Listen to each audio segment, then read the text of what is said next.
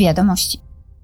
Jutro w Strasburgu parlament uczci pamięć nieżyjącego od 10 dni Aleksieja Nawalnego.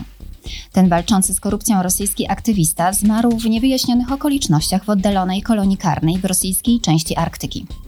Na sesji plenarnej posłowie spotkają się z żoną działacza Julią Nawalną, która o 11.30 wystąpi przed zgromadzonymi europosłami. Również jutro parlament będzie dyskutował nad reformami instytucjonalnymi i finansowymi, które są potrzebne w kontekście następnego rozszerzenia Unii. Oczekuje się, że europosłowie zaapelują o lepszą ochronę europejskich wartości przed erozją praworządności zarówno w obecnych, jak i przyszłych państwach członkowskich. Prawdopodobnie opowiedzą się również za skuteczniejszym budżetem Unii.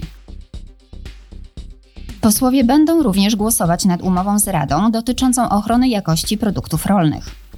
Nowe przepisy poprawią jakość oznaczeń geograficznych. Oznaczenia stosuje się do produktów o konkretnym pochodzeniu geograficznym, których jakość i renoma związane są ze wskazanym miejscem pochodzenia. Europejski rejestr oznaczeń geograficznych istnieje od lat 70. XX wieku i obecnie zawiera blisko 3,5 tysiąca wpisów. Wartość wprowadzonych do niego produktów szacowana jest na prawie 80 miliardów euro.